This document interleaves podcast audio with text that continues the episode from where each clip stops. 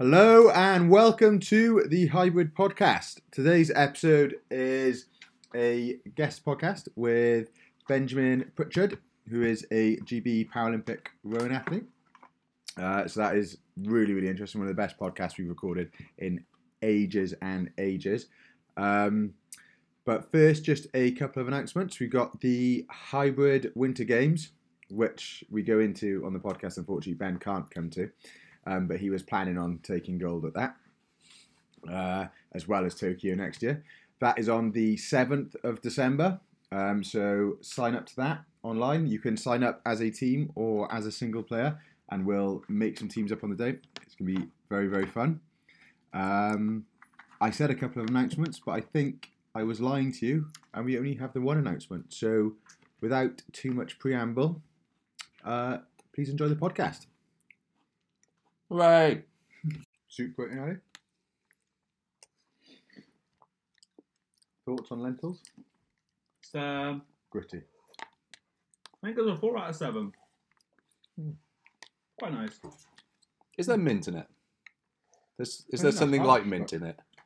I, like, I don't think it's harsh because I I like the, visco- the viscous viscosity. I like... Viscosity. Viscosity. Yeah. um, and I could keep eating it for ages. Mm. What I would you... say it's like, uh, like, like, like I wouldn't say the best soup. It's, it's, it's an excellent flavour. I'd probably give it a five, mate. I, I'm quite enjoying so. it. I think so. I'm, I'm gonna enjoy it loads. I'm really sad when it finishes. That's a five. Well, four's still good. Mm. But with a four, you're like, oh, that was great. But you're not like really sad when it's over. Mm. Fair. Actively missing it is like that's pretty good. That. I think mm. of like what's the best soup I've ever had. I think the Moroccan chicken one in Asda's mm. up there, and tr- chicken and truffaut as well. I don't think there's three tiers of soup better than this. Yeah, maybe not. Maybe it's a five. That was a very in-depth discussion. Have you not listened to any of our podcasts? No, I have. Thank you very much. Um, are we recording? Yeah, we recorded all that. Okay. Excellent. Uh, let me just put this on to Do Not Disturb so we don't get any unwanted attention. Mm. But I need it because I need to verify my fact. I see. Oh, that's that's important, actually. That is very important. Mm. So are we doing this the same way as last week with John? Maybe. Preamble. Yeah. Intro. Yeah. Excellent. I think so. It's my eye up. I think I think that structure worked very nicely. I think so. Everyone loves the um, the outtakes as well. What's your favourite soup, Pritch? Leek and potato. Yeah. See, Ooh. I love a leek and potato. Simple. Yeah. Oh. Simple. Oh, so Welsh. I love leek and potato. Leek and potato is one of the best soups out there. Is it Welsh, particularly? No, I just because it's leek. got leeks in it. It's been racist. Simple. Simple. Simple. Simple. Simple. Tidy it is. It's tidy. It's, it's a, tidy. It is a tidy soup. It is a very good soup. It probably can never really go much beyond, even at its best, it can't be better than a five, but it's still great. Yeah, it's mm. not got the flavour. It's not going to like smack you in the face and you're going to go, wow, but yeah, go home. Your mum's made a nice big pot of leek and potato soup. It is amazing. I've never had leek and potato soup made by my mum. No, I have to come back to back well, home with me. Yeah. You have to you have to try Steve Morgan's uh, French onion soup as well. That's that's a good one. Steve Morgan knows his way around the kitchen. I can tell you that much. He does indeed. He makes a solid curry, that Steve Morgan. Oh yeah. Oh, Meg's dad makes one of the best curries I've ever had. Brilliant. Oh yeah. We won't go to a curry. We do a podcast at each of our parents' house with a speciality. Yeah. My mum makes a banging roast. Mm. Mums have to make banging roast, to be fair. About the roast. I think my mum's was a cauliflower and cheese. Yeah, the cauliflower so not, cheese. Not a good roast. My dad did a good roast, but mum did the good, you know, accomplishments. Yeah, yeah, yeah. Oh, the accompaniments are what make a yeah. roast, I think. What's your favourite accompaniment? Might be cauliflower cheese. Yeah, dirty cauliflower cheese. Or like leeking cheese sauce is nice mm. as well. That's my my mum does a very good cabbage fried off with bacon and garlic. Yeah, that's, and that's good. Unbelievable. That is good. Brussels sprouts with bacon. And my mum does like almost like um, a really quick sauerkraut, so it's not actually pickled, but like cabbage sautéed with like apples, uh, cider vinegar, and blueberries in it. Ooh. It's lush, like cinnamon and Christmas spices. Oh, that that's sounds amazing. Well lush. Yeah. Well lush that one. I'm getting more Welsh as we go. Danger having two Welsh. Three. Three, Tom. Yeah, no, we sort of forget about Tom. Harsh. It's not. He said he wouldn't have minded if England won on Saturday.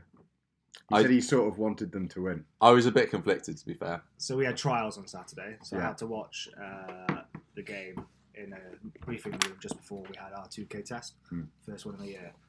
And uh, obviously the day before we came fourth, and one of the boys was, you know, being an arrogant Englishman as usual. Mm-hmm. So he sat as far away from me as possible. The more the game went on, and, like, and uh, as you know, I struggled to turn around like past a point, and he sat like right in the dead spot, and I couldn't turn around to get like eye contact with him to wind him up. But yeah, I thoroughly enjoyed yeah watching South Africa beat. That's not fair.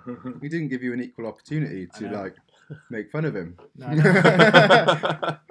I think it was because I was going to get into his head before he had to do a two K test, which he was not best. Did you beat him on the two K test anyway? Uh, no, because he has legs. You have them, mate. Eh? I beat, I beat, beat him on, I beat him on percentage, but I didn't beat him on time. Right. So, how does the percentage uh, work?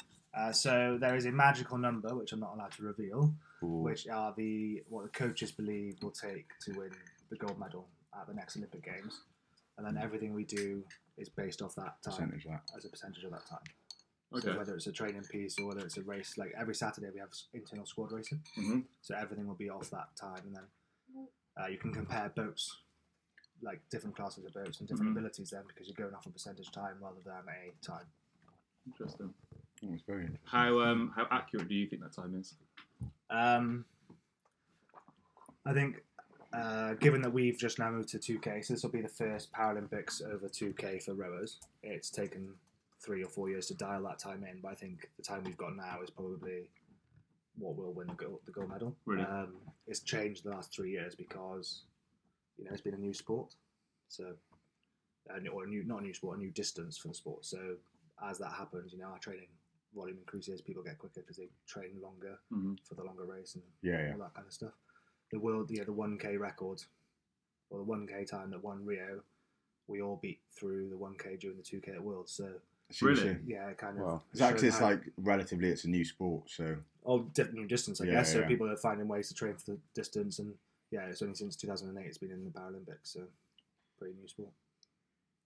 Oh, it'd be the worst sport to train for. Can you imagine how hard they're training this? So hard. It is, yeah. Two K row is one of the most horrible distances to try and row. How often is it? Te- do you test? Uh, well, we internally race every every week, so yeah. it'll be over varying distances. This weekend we've got a two by four k. That is the worst session. Really? Yeah, it's horrific. Got two four k races. Two by four k. So yeah, you do a four k and then have like five minutes and then another four k, um, and then it'll be that'll be off a percentage time as well. Wow. That is probably the worst session. I What do you do? Each one will be like twenty. Two minutes or something. Something like that, yeah. Aww. We'll find out. We'll find out. It's a long time on a road. Yeah. Well, it's, this is on the water, but on the yeah, on the edge, the max we'll do is five k, and my P B is like twenty-one something. So that, that's a wa- on the water the race. That's on the edge. That is. Right, okay. How um, how hard is it in the first thirty to sixty seconds of that race? So when when you're testing. Like those, those, that first sort of thirty to sixty seconds. How hard are you working? So my biggest problem is that I go way too hard, way too early. Mm-hmm. Did you so watch think, any of Pritchard's qualifying races? So the hardest thing for me is that I need to. If you don't go hard in that first thirty seconds, then you're you're not in the race. Mm-hmm. So you have to go hard in that first thirty seconds, but knowing where you're going too hard and not. So I, that's the bit I find difficult is going. Okay, this hurts, but it's not going to hurt me in three or four, you know, three or four minutes time. Yeah. But it's hurting enough to keep me in contention with the race. Uh-huh. So I think I did that well. I was, well, I think I got a quicker, quicker start, bar one, in the in the world at the moment. So pretty excited. Yeah. In your semi, was it your quarter of the semi? It looked like you were in the wrong class because you went off so much faster than yeah. in your quarter. The quarter, yeah. yeah. The quarter was a uh, semi probably. The quarter was a difficult one because I had the race against the Russian. Uh, but the the semi then it was I because I won my heat. I got preferential lane, and then I was seeing everyone else that didn't. Winner heat, so yeah, yeah, kind of. I led that from a, a little bit way out, so like, I think I led it by my two fifty meter marker. I had it and just had to stay on top of the time to go all the way to the end. So, pretty happy with that. It's unbelievable, isn't it? Yeah, it's yeah. insane. So, yeah. Right then, did you come prepared with a fact of the day? I did, and as we've discussed, I'm an angry Welshman, so you know Wales is true to my heart, and I am true to Wales. So, given that we're getting a load of crap off the English lot this week, I decided to give a Welsh fact of the day. And my fact of the day is that uh, Mount Everest is named after a Welshman. Colonel Sir George Everest, who was a Welsh geologist, and uh, I don't know why it's named after him, but I just know that it is named after him. So that that's my a, fact of the day. It's a great fact. It's an excellent fact. It's a great fact. Hmm. Gosh. Done. I wonder why it's named after him. How let me Wikipedia the like topographical study that found it was the highest mountain in the world. I think. Did he? I wonder how. I think he confirmed be- it as the highest mountain in the world. How much before um, he named it that it was actually climbed, like all the way to the top. I wonder what that dis- time was. Ah, oh, from the time he named it. Yeah. Uh, I think like within a hundred years, because that's when people started trying to climb it. Really? Yeah. Mm. So I think it was like late eighteen hundreds. It was named. Who was the Everest. First person to climb it? Edmund Hillary. Yeah. Is it really? Yeah. That's great knowledge. And Tenzin Norgay, the Sherpa. Yeah. Who was the first person to try and fail? Ah, oh, loads. I don't know. Many people.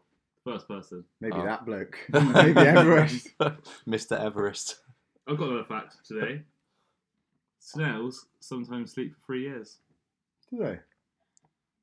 Gosh. How long do snails live? Uh, well, sometimes they sleep and then die. They sleep so long that they never wake up. But sometimes they do sleep for three years and then wake up in extreme conditions, which is odd because some of those extreme conditions are when it's really cold. But then at some point over the next three years, it will not be really cold, and they just stay asleep. Maybe they just randomly end up somewhere really cold that's cold all the time. No, when it gets really cold, they just go into hibernation. Yeah, and they sort of can sleep for up to three years. Um, but obviously, at some point during that time, it would become not winter, but they just stay hibernating. Yeah. So, going back to the Mount Everest fact, uh, George Everest had no direct connection with the mountain. Huh. However, his uh, protege, Andrew Scott Waugh, who made the first formal observations of the mountain, named it after him. Ah. So, there you go. What year was that? That's really generous, isn't it? Yeah. Yeah. Fang, biggest mountain in the world, named it after his mate. Yeah. No way would I name a mountain after I knew you two. So it would have been War Mountain otherwise. Well, there was three. Apparently, there was three local names, like local Hindi names for it, and they okay. decided to go with George Everest because obviously colonial times. Fair play. Mount Chibularo. Mount Morgan. That would be a good one. That sounds like Mount Doom. Yeah. Much less scary though.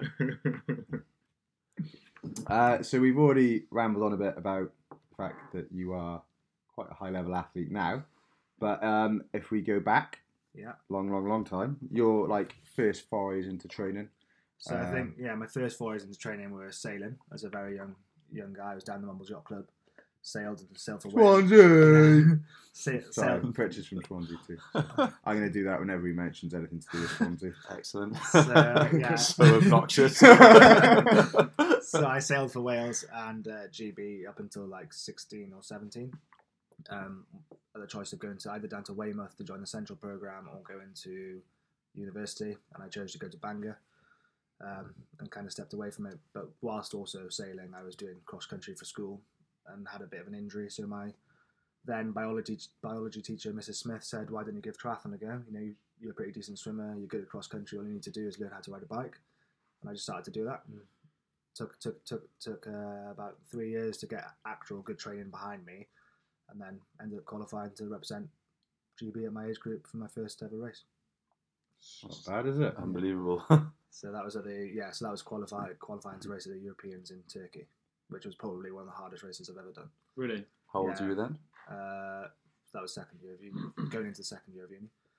So nineteen, twenty. Yeah. But it was. Um, It was hot, very hot. It was like forty degree heat. Yeah. Trying to do a ten K run in forty degree heat is less than ideal. So they had, the best thing I've seen is uh, they literally had scaffolding poles with hose pipes on, mm. um, with like holes in it yeah, just to yeah, yeah. allow you to cool down. But you know, that was great. When Amy ran Bristol Half uh, a few weeks ago, they had that like just in one part of the course, you could just like run through it. Yeah, and just get like a mist to yeah. get soaking wet and cool you down because it was hot, really hot. Do you know what it, what it, forty degrees? forty degrees, yeah. Warm that. Ali'd love it. I'd love yeah. it. The ride must have been amazing. The cycling was good, obviously, but the road surfaces in Turkey, as you can imagine, aren't aren't like tarmac. They are small paving blocks. All the way? Yeah, oh. for the whole bike ride. So it was all like small paving blocks. So it was quite vibrating on a time trial bike when you're in you know, forearms extended position and you're on your tri bars and you're like shaking like that to. Uh, it's surfaces like, like that um, that make me feel like I've got a puncture all the time. Yeah, yeah. Well, what's the so um, horrid? What's the race in? Is it Paris? Paris-Roubaix, yeah. yeah, and it's raced like pretty much all on cobblestones. Isn't it? Oh, the um, yeah. the final stage of the tour, they just lap Paris, mm. and all on there. it's all it's all on that on, on, on that road. It's just like horrid, horrific, and they're sprinting at like yeah. fifty miles per hour. Yeah, yeah. yeah so. so yeah, and then um, I got a full time job, so I realised that my calf injury kind of stayed around for a little bit, and I wasn't running at the speeds I used to see. So you know, sixteen minute five k was just never happening again, and I kind of took the decision that I could try and train for a triathlon and just have fun doing it, which is I have no problem with people doing. However, once you've been competitive, the last thing you want to do is just see your times getting slower and slower yeah, yeah. and slower. So I kind of looked at which of the three sports I enjoyed the most and which ones I could balance alongside working full-time in London. And I chose cycling. And it was the one thing I enjoyed most. You know, you could get out with a group of mates, you know, twelve mates, and you could go out for six hours, have all the cake you wanted, and you were still training, I think. I see, you know, I got to see a lot of nice places on my bike, even in this country that you didn't, you know, you drive past and you wouldn't yeah. think anything of it. But when you're on your bike, you just added a li- little bit of extra, I don't know, something. Mm-hmm. And it made me really enjoy going out. And I remember the first time I actually went for a long ride. It was in Swansea again. Um, Swansea. You know, like, do you know where Park Mill is? And you've got yeah. the hill coming out of Park Mill towards North Gower Road. Yeah. Uh, there's like a, an old well there. And I did the, I was, I was sixteen and I did the first ride. And it was like twenty-five miles. Got home and I was like, "That was amazing, Dad. You know, I really loved it. I'm gonna go back. I'm gonna go out again tomorrow." And I got to there, and I just completely and utterly bonked. Like ran out of yeah. all my energy. Nothing. No phone, Dad. Like, you can pick me up. It's just a every time I drive past it. That's where I first had my first massive bonk when I was cycling. Um, but yeah, the reason why I got into cycling is when I went out to that European Games or the European Championships uh, in Turkey, I met uh, five other guys that were also doing age group triathlon and. Um, Dan Bigham, Sam Brand, Dean Watson, Tom Stead, Owen Mitchell, and Neil Tandy. And when you're in the age group system, it's all self-funded, so you have to fund it all. It's, you know, it's only until you get to like the Olympic level you start to get U K sport funding. So we were paying for our flights, paying for our bikes, paying for everything we were doing.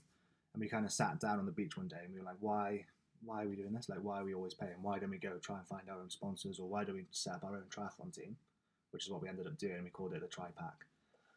Uh, it was it started as Swim Pack because Dan Bigham can't swim. Uh, he's a very good cyclist. He's a very good cyclist now. He rides. There's been some documentaries on him, but he's got world yeah. records and yeah, he, he beats the G B team quite regularly. He rides for a team now called Who Who What Bike. Really? Yeah, and he owns. His, he's an aerodynamicist. Uh, my nickname for him is King of the Geeks. Uh, he. How well do you know him? Very well. Can we get him on the podcast? Yeah, I reckon we could be up for it. We're Excellent. For it. King of the Geeks. He, he's an aerodynamicist, and he did his uh, like dissertation on a uh, bush spring for Formula One cars and how you can make it aerodynamic to save like point zero zero zero zero one of a second. So like King of the Geeks is a very apt name, and he's now turned that uh, aerodynam, you know, his his passion into cycling and using that against the, the system. Yeah, because he's slightly a bit older. He's not the tick box what a cyclist should look like. G B will never select him, so he he set out his own thing and done his own team now, and he's proven everyone wrong. It's really exciting to watch, actually. That's, That's cool. awesome. So, but because he couldn't swim, we were all sat on the beach, and he was like, "Oh yeah, we should call it Swim Pack because I'll have to catch you guys that can swim." Because he obviously had the fastest bike of the day. He loves cycling, hmm. and uh, yeah, we went from there. And we got our own sponsors, Zone Three, True Start Coffee, which are based in Bristol, and then yeah, we went from there and. We all kind of filtered off into cycling and took it, yeah, just went up and up and up and That's started really to really cool. enjoy it. So has uh, training for you generally, was it always had like a competitive edge? Was it always like with the view of like doing something competitive? With it? Yeah, I think I'm a very competitive person at heart, and I think no. I don't, I don't, I don't do things unless I want to be the well. best, be the best I could be yeah. at it, and. Uh, Whereas my brother, Sam, he's, you know, a phenomenal rugby player, but he doesn't really have the drive to do it competitively. He just enjoys playing rugby with his mates. You yeah. know, and people have said he's like one of the, one of the best local rugby guys that he could they play with, and he's just like, I can't be bothered to take it anywhere. He just enjoys playing with his friends. Whereas for me, that would be like, what the hell are you doing? Yeah. Like, why aren't you trying? You know, and but everyone does things for their own reason, and everything does sport for their own their own passion. You know, and mine is to try and beat everyone else. Our younger brothers look so similar that sometimes I think they're morphing into the same person as time yeah. goes by. It got to one... Sam's got a slightly better beard than Harry. But... Yeah, it got to one point where Sam looked like a shit version of the Aquaman. who did uh, a season out in Colorado just gone. Um, we went there skiing in twenty seventeen, and uh, with an organisation called the B O E C, and it's a charity that teaches disabled people of all kinds how to ski, whether it's mental disability or physical disability. And I loved it so much that before I'd even come home, I booked to go again uh, without asking for time off work. And um, I looked at like prices for ski pass hire and everything, and um, it was like an extra thousand pound just for ski pass hire. And uh, so I'm just going to hug off Ali. Ali's got to go now, unfortunately. um, I'm really sad. This is going to be a great I know, one. I'm really sad as well. Yeah, I will definitely we'll catch up again. again yeah, I'm sure. sure. Thanks so much for coming down, mate. No worries, man. Thank you. Uh, yeah, so I looked at ski pass hire, and it was like a thousand pound extra. So I just sent a cheeky email off to the organisation saying, "Would you want to volunteer for a week?"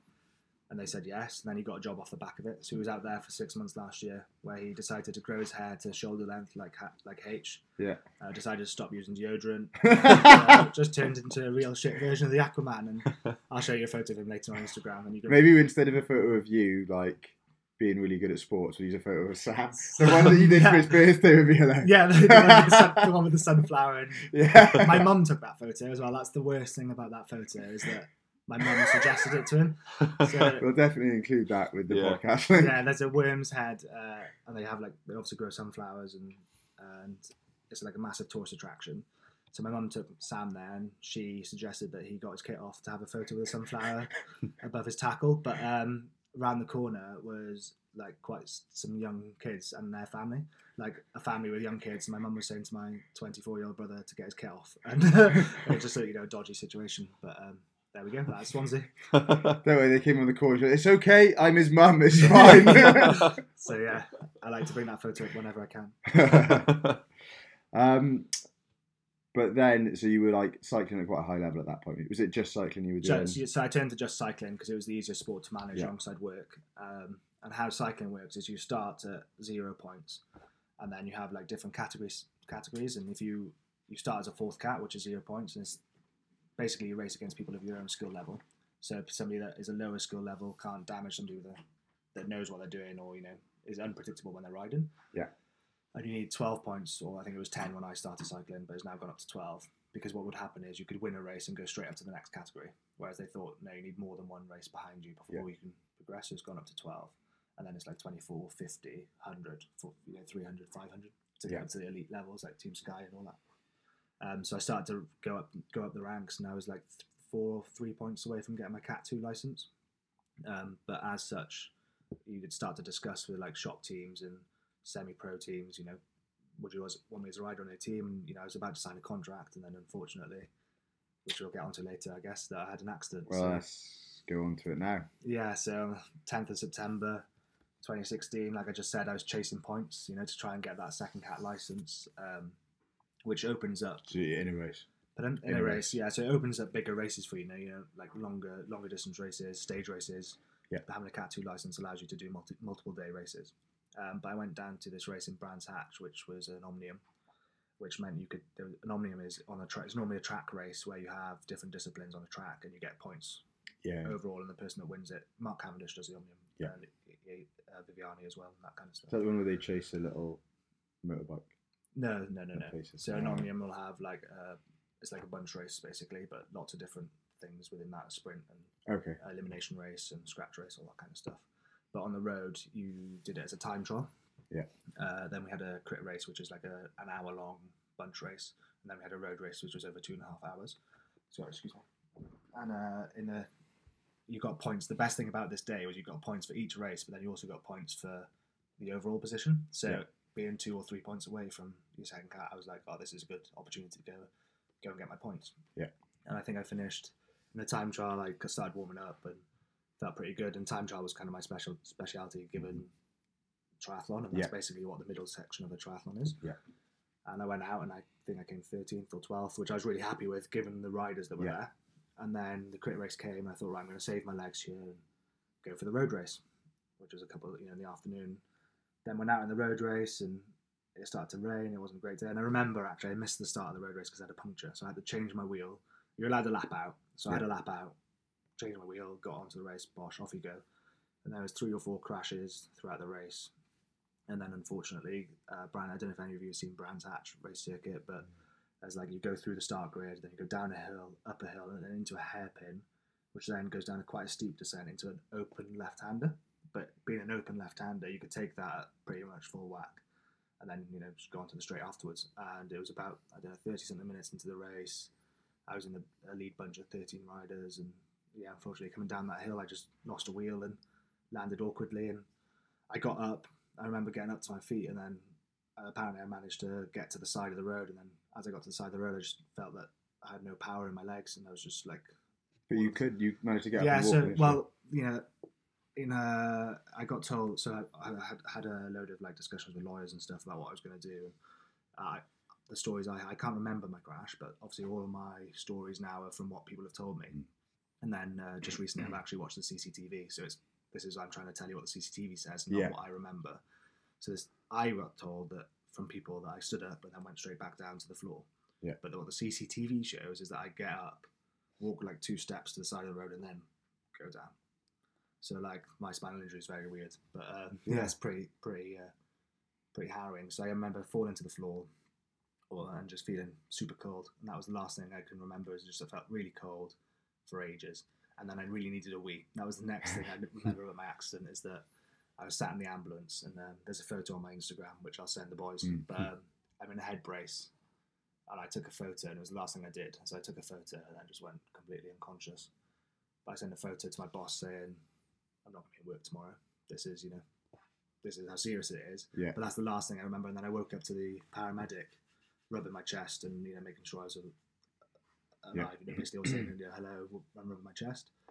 Um, but then from that point, when he woke me up, all I could remember was really needing a wee. Uh, so my body, body had gone into, uh, I can't remember the word for it, uh, can't remember the word, but basically it wouldn't let urine go. Yeah. Um, I can't remember the word. But so I really needed a wee, and I remember laying in the hospital, you know, when you're waiting for scans, and you're going through all these scans, and you're in the waiting, you're not in a ward, but you're in like a waiting ward. I remember buzzing so much. I was like, I really need to go to the toilet. Like, I could really feel I need to go to the toilet, but I just couldn't go. And they kept draining me, and I was draining like one point five litres of urine at a time.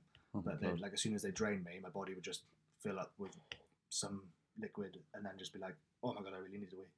And then obviously as they realised what was happening, it yeah. meant that my spine was gone into spinal stroke, or actually what had happened is I overstretched my spinal cord to a point now where it will never recoil. Mm. Uh, so I've got a very... rare injury where I didn't actually break any vertebrae in my back. Oh, so right, I didn't okay. need any spinal surgery because I didn't break any vertebrae. Yeah. It was more like when you get an elastic band and you stretch the elastic band and then it loses the elasticity. So if I was a kid or a baby, I would grow into my spinal cord, but I might not gain full control of my legs again, but I'd be able to like regain stuff as my body grew into that yeah. elasticity. But because I'm now twenty-seven years old and fully grown, it's very unlikely that that will happen. I always say very unlikely because I hope that in one day in my life I might walk again. Yeah, I'm never going to let go of that hope because everyone says, like, would you change it? No. I, and everyone's like, why wouldn't you change it? I said, well, yeah. it's made me who I am now. You know, you spend six months in the hospital or three months in the hospital and three months at home questioning yourself. You learn a lot more about yourself. I've become mm. a lot more confident in who I am because of this accident. So I wouldn't change it. Mm. But would you get if somebody said, "Can you ride your bike tomorrow?" I'd be like, "Yeah, please let me let me ride my bike," or yeah. stand up. You yeah. know, you know, we just went to your wedding the other day. You know, I would love to be able to have my first dance standing up with Megs. Yeah, you know that kind of stuff. So of course, I'd like to do use of my legs back. But would I change everything else yeah. I've done post yeah, that? Yeah, yeah. No, probably not. So, how um, were you sort of aware as they were doing the scans and stuff that no. something sort of majorly? No, so like that. You know, you have cra- as a cyclist, you have crashes all the time. You know, I've done my collarbone. I've You know, banged my hips. I've yeah. done loads of things. Um, maybe that. Maybe I wasn't a very good cyclist. If I crashed this time, yeah. you know, like, I've done, I had a lot no, of crashes. Cyclists, like, it's, it's like really common, isn't it? Especially like collarbones. Collarbones is really common. You know, you go out, fall over, you put your hand out, bosh, your collarbone goes. Yeah. Um, so horrid. But I remember my old teammate, a guy called uh, Drew. I used to live with him as well. Uh, that was the worst thing as well. I, I was the nominated driver that day, so I drove our team down, and then they were stuck there. I'm going to hazard a guess and say it's not the worst thing that happened. no, but, but you know what I mean. So that my team had to find a new way back yeah. back home because yeah. my car was stuck at Brands Hatch. Um, but he came to hospital with me, and you know, And he was like, oh, I need to phone your parents. I was like, no, no, no, no, it's going to be fine. Like, we're racing tomorrow, because we had another race the next day. I was like, we're racing tomorrow. Like, don't worry, like, we'll be out of here. It's fine. You know, I'll be fine tomorrow, whatever. Mm. And then as the night wore on, I kind of realised my I still can't feel my legs. You know, I still can't. Had you not had that thought, or you just really needed a pee up to that point? Yeah, it was like I was focusing on the fact that I really needed the toilet. And um, I, I've said it, you know, there's many articles on me online, but I've said it that the first time I cried, I think the first time I realised that this was a new life for me was when I had to go to a sports session at the new hospital. We'll get onto it, I'm sure, but I had to get to a sports session and there was a sign saying it was cancelled, and that was the first time that the emotion of the whole three weeks prior to that just hit me. Um, yeah. But I remember Drew having to phone my mum, and my mum was out, uh, like, oh, where was she? She was out for a romantic meal with my dad, you know, and she picked up the phone, and yeah, that was it. She, yeah, kind of ruined that night, which is not great. Yeah. Were you were you in pain at all, or...? No, weirdly, no pain. Like, uh, well, yeah, obviously pain. I've just crashed, but yeah, no pain, which would allude to the fact that I've just lost the feeling, like lost the motion of my legs. And yeah. That's the weird thing is because I've lost the feeling, I guess I lost the pain. Yeah. Like around my back was really sore, but I just I put that down to I just when you just crashed. Right? Yeah. yeah, you're going to be sore. But um, the worst thing about my injury now is the uh, neuropathic pain. Okay. So. What happens is, is your body sends your signals down to where, you know, like a normal brain, like move my leg, and uh, or move your leg or whatever, and your brain does it automatically, and then it goes all the way to your leg. But at the moment, what happens is that signal gets to a point in my body and then can't go any further, so mm. it sends out like a pain signal or like a a signal that, that isn't great anyway. So some people get it in like a, a warm patch on their skin, yeah. like their skin will be really warm. Mine's like a constriction, and it feels like somebody's tightening my rib cage all the time. Uh, and uh, they do, they can give you tablets on it. And I was on tablets for a lot of time. And it, like you know, I know you have a seven out of seven pain, the you know rating system, but yeah. out of a ten system, this was a nine. You know, neuropathic yeah, yeah. pain was a nine out of ten, but even with the tablets, it was only like a four, four or five. It didn't take it away. Yeah. So last year, I made the decision to come off them because I was like, oh, do you know what? I just need to, you know, because taking three tablets. I take more than three tablets a day, but taking three tablets a day from the age of twenty-four to the age of whatever I might be yeah. when I pass away, mm. it's going to be a lot of tablets and a yeah, lot of madness yeah. going into your body, a lot of chemical change in your body. So yeah. I made the decision to cut back on all my tablets other than one. So is that pretty much constant then, that pain? Uh, it is. It's a weird one because it's like they say it's not controlled by the mind, but the more you distract yourself, the less you feel yeah, it. Yeah, yeah. So that's kind of what I do, I guess, because I'm such a busy person. It's only when I'm like sat down here or sat down on the sofa, you're like, oh, actually, I'm really sore. And that's all it feels like. It's like, oh, I feel really tight and I can't can't get loose. Yeah. yeah. So it's like a, I don't know, it's an annoyance rather than a, yeah. like, oh, I've broken my leg pain. You know? yeah. yeah. Do you feel it when you're rowing now? No. No. Because you're distracted, you're thinking about everything else. And that's yeah. what I asked the doctor about. I said, why does it go away when you're doing things? He said, oh, it's just how the body is. You know, your body's not focusing on it because yeah. your body's focusing on everything else you're doing. But then when you're sat down, your body's like, oh, what's that pain? Why Why do I feel pain now? Yeah, yeah, yeah. So. How, um... at what point, uh, how long after the accident and then all the scans and stuff did someone come and tell you that? Yeah, so this is the interesting thing bad. because I went to King's College Hospital first, and like I said, I've got a very rare spinal injury. So I went to King's College Hospital, and up until that point, no one had ever thought that I wouldn't walk again. People were saying, oh, you might walk, or no, oh, you're definitely going to walk again, or that was the news, so I was really... You know, I suppose because they like on the scans, you didn't you can't have see any a break in the back. Yeah, yeah. yeah. So, and then... Uh, you know, and I, the issue as well, like we, uh, one of the tests for a spinal injury is they basically prod your back. Like you lay, they lay you down, you put a blindfold on, and then they get a pin prick, and they literally go from your your skull all the way down to your feet. Right? And they go, can you feel this? Yes, no, yes, no, yes, no, yes, no, yes, no. Right, hmm. all the way down your body in different places. And it got to a point where sometimes I'd be able to feel it, and sometimes I wouldn't, and sometimes I would be, you know. So there's a lot of inconsistency in the original tests. And then I got to Stoke Mandeville, or got referred to Stoke Mandeville, which was the spinal unit, uh, the home of the Paralympic Games as well. Pretty cool, pretty cool place to go if you're a sporty person. Yeah. And that's when they confirmed then. So I think I arrived. So for the first four weeks of my rehab life, I didn't actually know that I'd never walk again. It was always like you might not walk again, or you know, you might walk with crutches, or you might walk with sticks, yeah. or it was never you're never gonna walk again. And I got there, and I got there on a Thursday, mid mid morning. twelve, you know, eleven, so, so twelve, before, how um how did you sort of feel that sort of four weeks where Well, for the first, I can't. Were you just like, I, I can't am really walking again, and like thought that you? Could. Yeah, like I was like, I'm definitely gonna be walking again.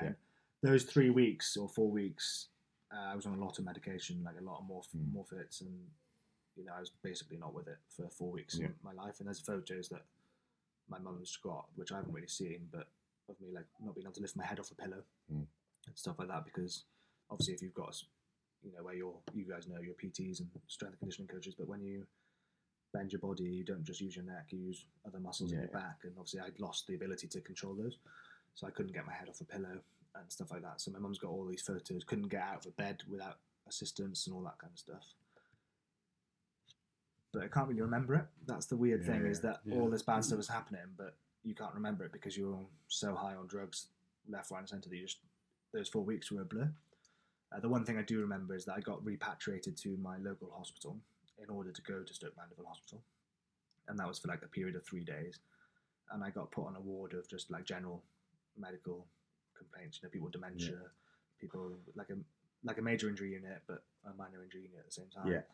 And the guy opposite me had a really bad dementia, and he kept trying to get in my bed, but obviously being a paralysed person, I couldn't move away from him. I was like trying to get out of the bed, oh but I couldn't. And I remember phoning my mum in tears, and I was like, "Mum, I just can't do it. Like, I, you know, I need to get out of this hospital because somebody's yeah, trying yeah, to get in my yeah. bed." And she was like, "You know, it's not his fault. He's got dementia. Yeah, he has yeah, no yeah. idea what he was doing." But as a somebody that can't move, it was like, yeah. "Oh my God, I'm stuck." And that, I think yeah. that was a realization of actually, you know, sort of fight, fight, that, fight yeah. or flight kind of thing. I couldn't even fight. I couldn't even move. Yeah. So I had to stay there, and I was like, well, I had to fight, so I couldn't flight because yeah. I was stuck there. So I had to like, what do I do? Um, yeah. And then, yeah, so I arrived to Stoke Mandeville on a Thursday. Uh, and you kind of get there, you have a quick appointment with the doctor, physio comes into the room um, and like discusses how the rehab process is going to work with you, gives you like a school timetable, which I've said before, but you get a school, time, school timetable with different slots on it for doctors, physio, scans, whatever. And then I remember we were in this cubicle. It was me and my mum. My mum was sat to my right. My dad was sat on the end of my bed, and the physio was kneeling down on the floor between my mum and my dad. And we had the curtain around us, the soundproof, smellproof curtains in hospitals. My favourite things. and, um, uh, I got some funny story. You know, this is all normal. I literally, it didn't quite sink in then, and I was like, really? But like, uh, this is, you know, this is all morbid. But we'll get onto the fun part of rehab in a minute. But um, and I remember the registrar. Obviously, you know, came in, literally pulled the curtain back maybe three or four inches and said, "Oh, by the way, we've reviewed your scan, so you're not going to walk again." Closed the curtains and walked off. Literally as quick as that. And oh, um, I, th- I, I, I almost don't believe you that, like, because yeah. it's like no, a... but I suspect she'd obviously had a conversation with my mum and dad beforehand. I don't know, and my uh... mum and dad have never said. But to me, it was quick as like, "Do you want a cup of tea?" Like, literally, it was as quick as that. And I've said that in articles before, so people are probably bored of hearing it, but it was generally as quick as that. And I looked at the physio, and the physio said, "Well, it's better to rip a plaster off than to leave you guessing for that long." Yeah. But when she said it, you kind of know that that's the truth, because you're in this mm. spinal unit, you know, the, the national spinal unit, you know, so yeah. you're, you're in the best place with the best consultants, the best registrars. And I kind of thought, okay, well, now we need to work on a plan of making the most out of it rather than rather than dwelling on it. Yeah. Um, and we, we how how quick was that process in your head? Instantly. Really? Yeah. That's very That's fucking impressive, mate. it, and I, you know, everyone said it can't be instantly, and I'm not denying that I have bad days now. Yeah, of course yeah. you have bad days, but my mindset was, okay, right, if that's the case, then I'm not going to be reliant on everyone else. I need to know how I can yeah. do the best I can to make the most out of my life, because I don't want to keep relying on my mum and dad or people, because I'm just not that way inclined. Mm. Um, I'm very stubborn, so I guess that my mum will say, yes, you're very stubborn. So that will probably be what the reason why I was so yeah. focused. Um, but we joked about the soundproof, smellproof curtains, and the reason I tell you that is because when you're in a spinal unit, there are some things you can't do for yourself initially, like go to the toilets. Yeah. Uh, both number ones and number twos for the. So the first joke I have about being in the spinal unit is that. Um, I was laying on a... This was after I got told that I was never going to walk again. I was on the end end bay of Saint David's Ward in Stoke Mandeville.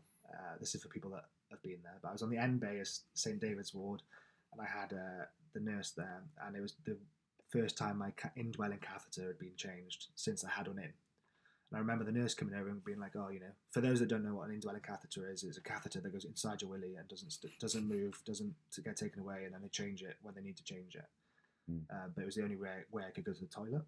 And uh, the nurse comes over, and I think he had some like Caribbean descent in him, and he spoke in, you know, that accent. I'm not going to do the accent, but he had that accent.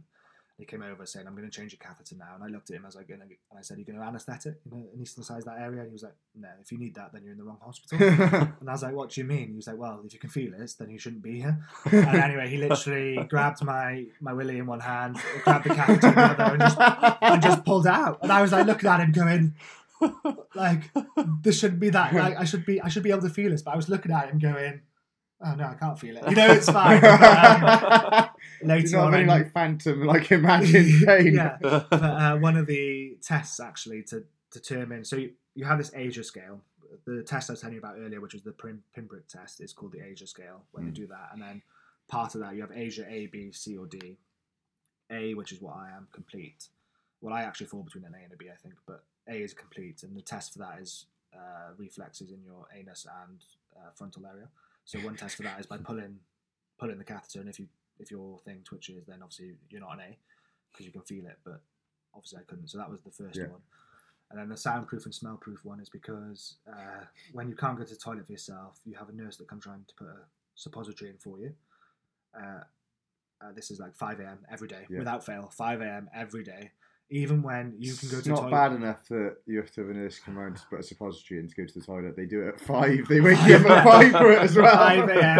every morning. Without fail, Saturday, Sunday, they come in, they put the suppository in, they leave you for half an hour, they come back and they collect whatever comes out, yeah? Yeah. Uh, even when you can do it yourself, then other people in your ward can't do it themselves. So at five a.m., you wake up to the smell of everyone else's shit going around oh. you. Uh, and then what makes it worse is the... Wo- The same nurse will come round at seven a.m. with your breakfast. So, like, yeah, so, you know, me and, uh, I I was very lucky enough to share a bed with a guy called, or share a uh, ward with a guy called Mike, um, both similar ages, and he is the same level injury as me, but he can walk. Um, he crashed his motorbike uh, and is incomplete, so he's able to walk, but has really bad drop, drop foot, so he yeah. has braces on his legs to help him walk around. Crashed at very similar speeds. He had leathers and a back brace on. I had two millimeters mm. of Lycra on. Um, but we we basically spent the three months together, and we became, we became thick as thieves. And you know, we had like little jokes about the soundproof, smellproof curtain, or yeah. all this kind of hospital trivia that goes on. And yeah, it was whilst it was a very sad time, it was also as fun as it could be. I guess we made it as fun as we could we could make it. Yeah. And you make friendships there that you'll not make anywhere yeah. else. You know, I've got sure. three very good friends that I made from that hospital that will be lifelong friends. Mm, yeah. Uh, one of one of one of which is why I'm rowing. You know, one of those guys is the reason why I row. So how um, let's go through sort of like that rehab process, and like, did you know straight away that you wanted to get back involved in some kind of sport? Uh, at some point, yes. Uh, you had a. It was weird. In a, in each room, you had a, a whiteboard. Yeah. And they asked you to write your five goals on there, and mine was get back to work, get back to family life, get back into sport, live independently, and I can't remember what the fifth one was. But those goals were there, and getting to sport was there from the very first moment. Yeah. You know, not maybe not competitive sport, but then, like I said earlier, I do sport All to be sport competitive. Is, yeah. So I guess it was going to end up that way, but sport was definitely key to me, and I think it was the only reason I survived those three months of rehab. Yeah. Um, like I said, I, I went to Stoke Mandeville Hospital, which was the National Spinal Centre and also the birthplace of the Paralympic Games, so they also play like uh, put a huge emphasis on the the benefit of sport yeah. could could give a rehab mm. patient. Yeah, you know, even if it was just, you know, going out and pushing in a wheelchair in a gym rather than yeah. sitting in the hospital bed all day. You know, yeah. they they saw great benefits from it, and I'm very lucky that I went to that hospital, I guess. So how soon did you uh, like get involved in sport again? So like I said, you know, you had that planner, yeah. uh, which was. And I remember joking, actually. You get that planner, and it's like, you know, all these different things. And on Monday afternoon, I think it was Thursday afternoon, you had sport, or Tuesday and Thursday, or Monday and Wednesday, something like that. You had sport in the afternoon. And I was like, right, okay, if you can just get to that sport session, then you'll be fine. Mm-hmm. I got there, and it was cancelled, and that's when all the emotions of everything hit me. I remember you saying, you like... Bawled my eyes out. Yeah. Literally bawled my eyes out. You know, the most I've ever cried. And people would just walking past me in the corridor like it was normal. Like, you know, mm. I guess people were too afraid to stop and say, like, are you okay? Or you know, I, I don't know. I don't know. They just walked past me, but I was of my very lowest point was that moment in mm. hospital. Um, and how, how long after they told you that you never? How was that the week so that, after? So the Thursday was when they told me mm. I'd never walk again, and that might have been the Monday or Tuesday okay. following that Thursday. Yeah. But I remember in the lead up to that, uh, I got out into my wheelchair, and it was one of the very first days I could push a wheelchair by myself. And pushing myself from here to Guy's kitchen door away, what's that, about four metres? Five metres? Less yeah, than? Two or three metres. Less yeah. than. And I was in a puddle of sweat. Really? I was like, really? How do Paralympians do it? Because mm-hmm. I'm I pushing from the... I can confirm uh, that using your wheelchair is quite difficult, as I found out numerous occasions when I'm drunk. And you're able-bodied, right? Yeah. So like, I got into have focal control. Yeah, and I got into this chair and I was like, how do they train for competitive sport and also live their life? But obviously, as I've got used to being in a wheelchair, yeah. it's enabled me to train better. Yeah. Uh, but yeah, it was basically, they throw you straight in, you know, you get this timetable, and if you want to go to those sports sessions, you can, and if you, if you don't want to, you don't have to, you know, but I found great benefit of going there, and we had a great laugh, and played wheelchair basketball, wheelchair rugby, wheelchair fencing, I've swam, uh, obviously rowed, uh, weightlifting, and, uh, you know, just, you try all the different sports, and it was yeah. great insight into different sports that you could do. What were you good at, and what was your worst? Uh, um, no, everything. No, I'm joking. uh, I hate table tennis and, and yeah. badminton. I used to joke that badminton's not a sport because your heart rate doesn't get above one fifty. uh, maybe that's because I'm playing badminton wrong. But I used to hate badminton. Um, that was the worst session I did there. My favourite was my favourites were the wheelchair basketball and wheelchair rugby because yeah. you were in a team and in a team environment, yeah, yeah. you could all go through it together, and it was just good fun. Just you know, mm. like belly laughing, and it was a moment. Those hours where we were playing wheelchair basketball or wheelchair rugby, we weren't disabled. We were just mates playing playing sport, playing sport. You know, like you guys would pass a rugby ball around or whatever. Yeah, that was the same as what we were doing in our week of rehab. And I... It kind of took, and the best thing about it was is, is the the gym unit at Stoke Mandeville is away from the hospital, so you have to push to the gym, which is downhill. And then you go to the, do the sports session, then you have to push up. But the best thing is you're removing yourself from the hospital environment, yeah, yeah, going yeah. to the sport environments. They never feel the same. Yeah. Even though you're doing rehab, it's a complete disconnect. And I, I thought that was a real... I don't know whether they did it you know, on purpose or what, yeah. but I found that was a great benefit to me because when I was out of the hospital and in that gym, I was with my mates having fun. I wasn't worrying about how life was going to be in a wheelchair or whatever. I was just doing a sport. Yeah, that's cool. So how did you um, end up finding rowing? So uh, not in those sports sessions, but on a Tuesday, this was definitely a Tuesday morning. Uh, the first session I did on my rehab thing was a five hundred metre row and then a two hundred fifty metre row. And every patient did that, regardless of your right. disability. That was what was on your Tuesday morning sessions. Yeah. Um, and I hated it. Absolutely despised it. And uh, it wasn't until John Cook, who is the guy I told that got me into rowing, told me that there was a leaderboard behind the physio's door. times, I, I was like, right, okay, there's a leaderboard, and I'm, I think I'm number three on the leaderboard. I'm number three on the leaderboard, but the other two have like full function sliding legs, yeah. so they, they they don't have full function in their legs, but they can use the slide use in the row yeah. machine. Whereas I can't; I just use yeah. my arms. So I was very happy with reaching third. Yeah, your technique's horrible, mate. Yeah, that is, you know, if you look at how how to lift or how to load a spine, do not look at how I row because that is not a good way to load a spine. That is putting all the way through one point in your spine, and yeah. it's going to go pop one day, I guess. But we'll wait. Yeah. yeah. uh, so what sort of happened from the from hating it to wanting? So yeah, that leaderboard was obviously a big drive. Yeah. Um, But British Rowing do this really cool like outreach program where they came to the hospital on a in an evening, like an after school club, and it was done by quite a lot of N G Bs. They would come, or national governing bodies, uh, like wheelchair fencing came in. Uh, we did darts, we did hand cycling. You know, all these kind of people came in outside of hours because once you're medically fit and you're only doing the rehab part of your life, mm. you're free to go home. It was re- it was quite a weird concept. Is you were in the hospital in the daytime, but in the evenings you could do what you wanted. You could go to the pub, you could go to restaurants, you could go out with your mates. But obviously, a lot of my mates lived in either London or Wales, so Stoke Mandeville's neither close to either of those. So I was stuck basically in the hospital. So I made the best use of the after-school facilities. You know, the I literally called it the after-school. Yeah, yeah. um, but British Rowing came in like one of the first weeks I was in hospital, and then they like did their own little testing, you know, but they don't disguise it as a test. They like say, oh, let's have like a little bit of a competition, you know, whatever. Yeah. So I tried that You sort was, of buy in much more to that straight away. Yeah. Yeah. Yeah. Rubbish. Com- honestly, like, I was dog shite. Completely rubbish. And then... Did they give you... Um, like any sort of standard beforehand? Like, no, no, no, oh, no, no. But you just like, you can just tell you're rubbish, right? I, I was rubbish.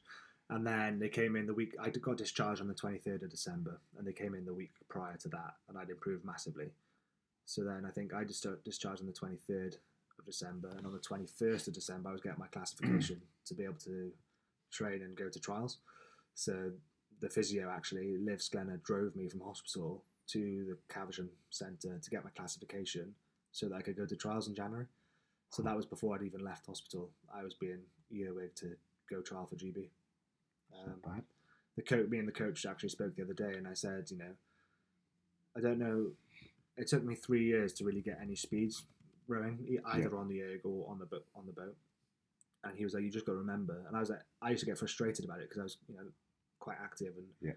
I'd say I was a good athlete beforehand. And I was like, "Why are my times not comparable? Like, what what is going on?" He was like, "Ben, you've." You've come from a dead stop in your life. It's not as if you've had two weeks off cycling, you had six months and you've lost half the function in your body. Yeah. Like, you need to realise that you came from a dead stop in your life. So it's going to take two to three years to get to any kind of competitive level. And last year I managed to hit that level, I guess. The training training history or training volume was there that my body could go, okay, now we can put some speed onto it as yeah, well. Yeah, yeah. Um, so yeah, it's pretty exciting. But he said, I'm one of two people who's ever had come to them before discharge, so that's pretty exciting. It's quite a cool stat. Yeah, so that's, that's quite interesting though, because um, like you were saying, just sort of building up that training history and the consistency of training, and then three years down the line of like training every day, like a professional athlete, you can finally go, now I can actually like Get some... do the cool, do like the fun stuff, and like be fast and like perform. Yeah, exactly. Whereas like people generally, no, nah, like like just in any endeavour, not just like rehab, like you were with, but just like training for just anything. Anyone, you know, yeah. you look at yeah. the guy, I want to do an Ironman in under twelve hours. Well, yeah. okay, well, what? How many years have you run? Oh, I've not run before. Well, you're not going to do it then. Yeah, and I'm not trying to burst your bubble. You might no, no, do it, and yeah. you might be an exceptional athlete. Yeah, but the guys that do their Ironmans in under ten hours, eight hours, whatever they do it in, have got three, four, five years of training history and yeah. a sport behind yeah. them first. Yeah, they're generally the kids that were like running cross country did. all of that when they were yeah, younger and like, exactly and and it, you know, whilst I knew that in my head for cycling, yeah. when it came to rowing it was like, well, why why aren't I putting in the speeds? And the coach was like, well, you obviously need time to readjust to your life and know how how your body works, you know, like, so I can't rotate round, so you know, use my core, so in order to look to Amy I use my lats and my lat pulls me around, you know, and little things like that, or doing a Kazakh curl which is meant to build the upper chest, or you know, whatever it does, I don't know, doesn't work on me. I don't feel it in my chest. I feel it in my triceps because my body now adjusts in how it moves differently and looks after itself in a different way. And it's yeah. you've got to learn how your body moves and how your body acts in order to get the best best out of it and get the highest splits you can. You know, yeah, that's like another thing that's just quite interesting is um because there's a lot of people we have, like clients especially, that come in and they've been told things by certain like physios or like massage therapist or something, like, oh, you're not like balanced or like one letter. Like the human body is incredible at adapting to like yeah. so many different things that that try and destroy it, and it's incredible at adapting. Like mostly like your body is adapted to not having function of half of your body and you've adapted. Yeah, like, I'd say people actually, can adapt to like being a little bit unbalanced, more like yeah. right and left. Yeah. On, yeah. You know what I mean? uh, so I well this is so when I left hospital I had no core function whatsoever. Yeah. Um, and obviously now training volume and rehab with the G B physios and stuff, I've now managed to get some function. I wouldn't say I've got core function, but I've now got control of the top two abs. And what yeah. I mean by that is I can actually sit upright a little bit without falling over, or I can hold a weight above my head mm. without, you know, when I first started to lift a weight above my head, I was like wobbling, wobbly all over oh, the yeah. shop. And now only when the weight gets heavy, do, does that happen? You know, yeah. I can hold, I can easily hold ten kilos above my head without wobbling all over the shop now. But um, like you say, your body adapts. And then it, we took my shirt off to see how it works, and all you can see is the, the lats turning on and off. So the lats, yeah. my lats are basically controlling the top part of my body. It's not in the you waist. You do have huge down. lats and arms. yeah. But the lats are the what work. You know, my, I yeah. guess my lats are my six pack, or you know, mm. the stronger I can make those, the more able I'll become. Yeah. yeah. I was on a ski erg the other day, and is it um so like different for everyone, like in your category? The, the yeah, your sort so, of like. Because the coaches um, disabled at all? Are they, are they all? No, the coach, our coach is all able-bodied, and our Cox is able-bodied as well. Yeah. Um, but Pat has been around the sport for yeah. so many years. I think this is his like twelfth Olympic Games or so. I don't know, like wow. yeah, so a lot of Olympic Games. Yeah, yeah. You know, he was with swimming, able-bodied swimming, before he came to para rowing. Mm. Uh, but he's been, you know, he's been around for a very long time, so he's seen it all. Um, and Tom Dyson is a is a really good coach. He's the chief coach of of uh, G B rowing. So um, is the coaching like less sort of technique oriented, because is everyone's technique sort of slightly different? I think it's, it's more. Te- I think because of that, it's more technique oriented. Right, okay. Because what you might do to make a move quick mm. is not what I can do. So he yeah. might have a vision of what a perfect rowing technique is, and he'll tell you what that is, and then you've got to go to him and say. So I think it's a more two way street than the able-bodied yeah, rowing. Yeah, yeah. So in able-bodied rowing, you just get told how everyone wants you to row. Mm. But if Tom's telling me this is what I want you to row like, and I'm saying, oh, well, if I do that, I can't quite feel it, or I can't quite grip properly. Yeah. Then he's like, okay, well, what do you feel? So recently, you know, recently we're changing my stroke so that I don't enter the water uh, so hunched over. I enter with more of a straight shoulder connection. But I was finding I couldn't throw my, because I have no core control or lower back control, I couldn't then fire my back back because my shoulder blades were working to keep me this way. Yeah. So now we've worked on, you know, how do I, you know, little things like that. You know, we've had to work out, although it doesn't look pretty rowing because I'm bent over like anything, but it works for my yeah, body yeah. and that's how my body works. Must be like um, a really interesting process just for the coach, because obviously yeah. like a lot of the stuff we coach, you can sort of empathise to like more of an extent than, than he can with you probably, because we know what it would feel like to do like a reverse lunge or whatever we're trying to coach with someone, whereas yeah. he probably ha- has no idea. He can't conceptualise what you're trying to tell him. And all he, all he can do is go off past athletes, right? So yeah. a guy that I'm really compared to is Tom Agar, who is the one, the founder of British power rowing. You know, he won the first yeah. medal at the Games for power rowing, you know, that kind of stuff. He's a hero, basically, in yeah. power sport. And he should be recognised as so, which he's not, which is frustrating. Um, I actually row in his boat. His old boat is my That's boat. Cool. Uh, so it's really cool. But um, so he, Tom always says, oh, well, with Tom, we did this, or with Tom, we did that. Because we're similar level of injuries, you can say, okay, this might work for Tom, so it might work for you. If it doesn't, then we'll tweak it, you know? Yeah. Um, but because rowing's such a, a new Olympic or Paralympic sport, it's not a new Olympic sport, it's definitely a new Paralympic sport. Yeah. It's very young, and because of that, the classifications were limited to three classifications, unlike athletics or swimming, where yeah, we have yeah. fourteen different categories for disabilities. We have people in my category that range from no core control, like me, to people that can walk around. Um, but might not be able to get out to full extension because they have, I don't know, something wrong with their hamstrings or yeah. something that they can't get out to full extension, so they can't use their legs on the on the slide, or you know. And then the next category up, you have people that can use one leg, or you might have somebody that's a double amp. And then the next category up, you have somebody that can is like a full full able-bodied rower that is blind, or you might have somebody with quite severe C P. So you know, there's quite a, a range of disabilities within the categories, and I think that's really difficult for the coaches then to manage. I think that's one of the yeah, difficulties yeah. of making a boat go fast, is you've got to watch how each disability interacts with each other. Yeah. So it's quite, I think power sport is very interesting, and yeah. I think it's, you know, post post rowing is something you, you've like, got to be into. Like technically such a good coach to yeah. have a handle on all those different variables. Like, yeah, yeah. It's, it's not just like get our six boys and put them in a boat together. You've got to find six yeah, matching yeah. disabilities, which is very difficult. Yeah. So yeah, that's, that's fascinating. Nuts, just thinking about like how you'd go about like. Yeah. Even starting to think about coaching, that would be yeah, like really really interesting. Yeah, and how you how you coach. So we, well, especially because coaching is like on a bank. It's a human thing as well. Like, well, no, it's like talking to like all those different people, trying to communicate the same, or to do slightly different things. Yeah. Like it's insane. Yeah.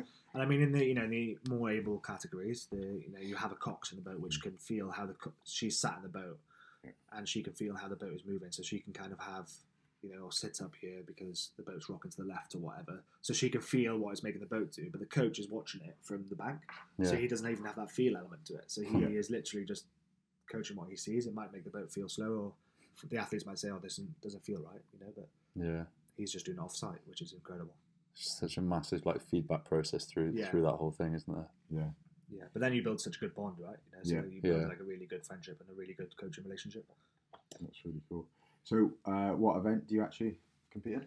Uh, so, yeah, so I'm a, a P R one male, which is the most disabled category.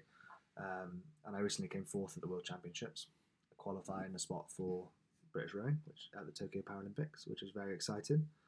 I also hold the one K world record, and I'm vying to get the two K world record on the on the egg uh, in December. So Ooh. that's what Ooh, I'm training for at the moment. Yeah. When's that? Pardon? When's that? Seventh of December. And so, what is the record? Uh, currently seven fifty six. Huh? No. No. No. No. Seven fifty six is the current record. So quick. That is ridiculously fast. Yeah. Without legs. Without legs. That's so that's what you how have. um what would you put money on if me and Tom were strapped into an erg like like you are? Obviously we still have cool. I've got my chair downstairs if you want to go to the chair. What do you reckon we would mm. Uh I don't know. So like a able bodied man, you know, a good time for an able bodied man is anything sub sub six oh five. It's the well the six oh five is the cut off to get into the G B team. So you have to pull a six oh five to get into the G B team. I mean, I started pulling when I very first started. You you both are heavier than me. I was sixty-nine kilos when I first started. Uh, but I was pulling like nine minute thirties. So yeah. something around that uh, is what you probably do. Yeah, we're heavier and have... Yeah, but, even, but even if you were like strapped in, I reckon you'd probably do around a nine thirty. Yeah. yeah. The quickest I ever pulled was six twenty-five, I think. Yeah. Um, That's not bad. But it's actually pretty especially good. With your technique. Yeah. Whenever, I, whenever I put an Instagram story with like Tom rowing, like within minutes, I don't know how he knows, but Pritch responds with its fucking terrible technique. Is my technique really bad? Yeah, I just berate you. Um, he actually says yours isn't so bad, but Ali's, Ali's. Ali's is terrible. Ali's, yeah. is, Ali's is full CrossFit though. Ali's, yeah, Ali's is like... yeah. I think we're actually getting involved at the moment with a cool project um, to try and there's going to be like a new form of CrossFit apparently. And we're getting involved in doing some coaching, which is really exciting, or doing some like, awesome. demo days. And yeah, I'm really looking forward to that. So hopefully you won't see such bad CrossFit alien techniques in the future. But, but yeah. Connor in National Fitness Games, I, he got the rower going unbelievably quick, but it looks so horrid. He, yeah, he find people that just end up, because they think it's stronger, they just end up using their arms and like, you're like, oh, that looks It's obviously, because like, it's not like, at National Fitness Games, it wasn't, like, the event wasn't rowing. So yeah. it's like it was as a team, row as many calories basically as quick as you can to like buy you onto the next station. Yeah. Um. So the best way to do it was to do it in like really, really short repeated sprints. Yeah. Um. And like just have people holding your feet in and like so it is. It's a slightly different event to like just doing a two K time trial. Yeah. And time trial. Connor found that the best way he could do to get like just really aggressive for like twenty seconds was to basically, I think, pretend that he was strapped into the concept to not use his legs at all yeah. and literally just do like an aggressive pendulum row, like just lean forward and then just hurl himself back. It was, um, which he actually would have found if he used his legs, he probably would have gone quicker. But the, the but then thing was, recovery we, slide. we did, we were doing fifteen strokes each before changing, I think, or twenty yeah. strokes each. So I don't know if he was just trying to do his strokes as quickly as yeah, possible. Yeah. so he yeah. could yeah, yeah, get off the yeah. machine. Yeah. Okay. yeah. But he was going, he was going pretty quick. Like best part of one hundred thirty kilos. Yeah, yeah. So he's got a lot of weight to handle. yeah. yeah. That is pretty easy. But Ali said he started rowing properly, or properly for Ali, and yeah. then he went to Connor's technique and he said he was going quicker. Yeah, so yeah. Oh. maybe there is some merit to it. Yeah. Get, get your fixed seats, guys. Yeah. yeah. Try it out. But yeah, the first time I tried the two K time, I just, I literally got off the row halfway through and was like, this is stupid. I'm, like, it's really hard. One of my, one and, then, my, and then I had to go back the next day because I felt felt bad about not doing it. My ass just went completely numb the first time I hit it. Oh, really? Did it? You can yeah. get a little uh, gel pad for it if you want. Can you? Yeah. Oh, that's nice. A little bit of foam. Some, yeah. of, the, some of the guys use them. Ooh. Don't know whether I would, but some of the guys yeah. do them. Uh, but one of my favourite quotes ever from for sport, Uh, comes from a cyclist, Chris Boardman. People can Google him. He's pretty pretty epic.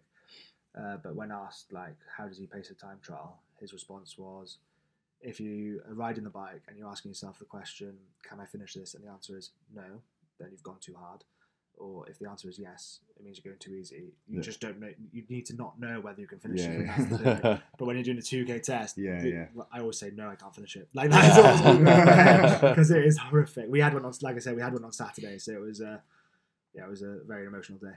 Uh, I hated a two K test. five K was the worst. Did you get nervous in the run-up to um, the test? Well, this one was, we were meant to be doing a water test, uh, yeah. so I I prefer going out in the water. I'm faster on the water than I am on the erg, mm.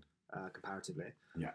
So we were meant to go on the water, and then we had an email on Friday saying that the weather's too bad, so it's going to be moved to an indoor trial. So I didn't get a chance to get nervous. Uh, but yeah, I, I I get more nervous for indoor tests than I do for outdoors, because when you're outdoor, it's who races fastest on the day. When you're indoor, it's a very controlled environment, and you it's yeah. all you can give, and that's yeah, it. Yeah, yeah. So you got to get more nervous for empty the tank a little bit more. Right? And like this one was my first proper trial uh, since giving up my job and going one hundred percent full time, living in Reading, you know, living, breathing, working, rowing. That is my job now. Yeah. Um, and I had to. I was more nervous because I wanted to make it or justify that decision to myself to leave my fa- you know, leave Megs at home and focus on rowing. That was yeah. a big decision. I needed to justify it to myself that it made it worth it. And I think you've just seen my score, and I think I did. So, you know, I'm pretty happy with that. And we'll just see what happens at Brick on the seventh of December. Okay. seventh of December. Yeah, seventh of December. Ah, oh, that's sad. You can't come to the Hybrid Games. games. Yeah, I know. I've missed both your games because I've been at competitions on both of them. I was going to say, uh, could you get a team for Hybrid so Games? So the yeah. summer games I missed because I was at the Worlds. I was yeah. gutted. And then the it's winter games excuse. I'm missing because I'm at Brick. So uh, I think it's okay to miss the Hybrid Games to qualify for the Paralympics, and to... I'm not quite sure. maybe maybe, maybe you set world records. Maybe you should. Maybe back. We'll give you a bye. you, you would have had more cake and hugs at the Hybrid Hybrid Games. Games yeah, sure. almost certainly. What cakes there? Oh, those are great. Oh, there are so many cakes. Yeah, cake is good. Cake is one of my motivating factors too. I think that is definitely true. That's uh, one thing I, we hadn't actually like talked about at all. How do you find um, like nutrition and stuff alongside training? Uh, well, I, you know the answer, but I, I really struggle with my nutrition, not because I don't know what I'm, well, A, because I don't know what I'm doing, and B, because of my cyclist background. Yeah. Trying to keep as light as possible to get your watts per hour or watts per kilo yeah. up. Uh, not that I try to starve myself, but you're always limiting what you put in yeah. your body to get, you know, as lean as you possibly could, so you could cycle half faster up mountains, you know. Mm-hmm. Uh, whereas now, being a rower, initially I was told I needed to get up to like one hundred kilograms. Yeah. So it was eat what you wanted diet. And now it's like, right now you need to lean down and, you know, lose some weight. Mm. I'm really struggling and trying to find a balance of not focusing too much on my nutrition and dropping the like weight, stressing, about, stressing it, yeah. about it, and making sure I'm doing what they ask of me. Um, but yeah, it's a lot of calories a day we, we can eat because we do a lot of training. So. Mm. My training week normally looks like a an indoor session on a Monday followed by a gym, and then Tuesday is a three session day where we do two waters. Uh, one would, will be like a long aerobic, and then one will be like a power set based session, and then weights in the afternoon. Wednesday is water and weights or an erg and weights. Thursday's uh, cross training day where I tend to swim because I love swimming, and then a Friday is again two session day, and then Saturday's internal squad racing. So, you know, there's a lot of training volume there that you can afford to eat a lot of food. And I think some of the able-bodied Olympic boys were on six thousand plus calories a day. Yeah. Just chugging through a load of food. Um, I'm currently at like four thousand three to give a... That's nuts considering, like, like generally you're neat and stuff the rest of the time because obviously you can't yeah. move around as much. Yeah, so my, yeah, that's insane. So I think after speaking to you last day, we did a, did a thing, and I think my neat burn is like two two. Yeah. And then on a training day, it goes up to like five. So... There's a big variance between yeah. a non-training day and a, a training day. So, yeah, that wow. is nuts. Yeah. Um, how do you find? How have you found the transition to like professional sport? Do you like and motivation? So you don't actually strike me as someone who Lacks struggles motivation. with motivation. uh, zero point nine seven of a second was what I missed out on medal by at the Worlds. I think yeah. that's enough motivation for anyone, given that it was my first. In, like major international comp. I did the World Cup and I did Varese that year and got medals in both, but going to the Worlds is a massively different task, and I think yeah. losing out on a medal by zero point nine of a second the year before Paralympics is enough motivation to survive for this year.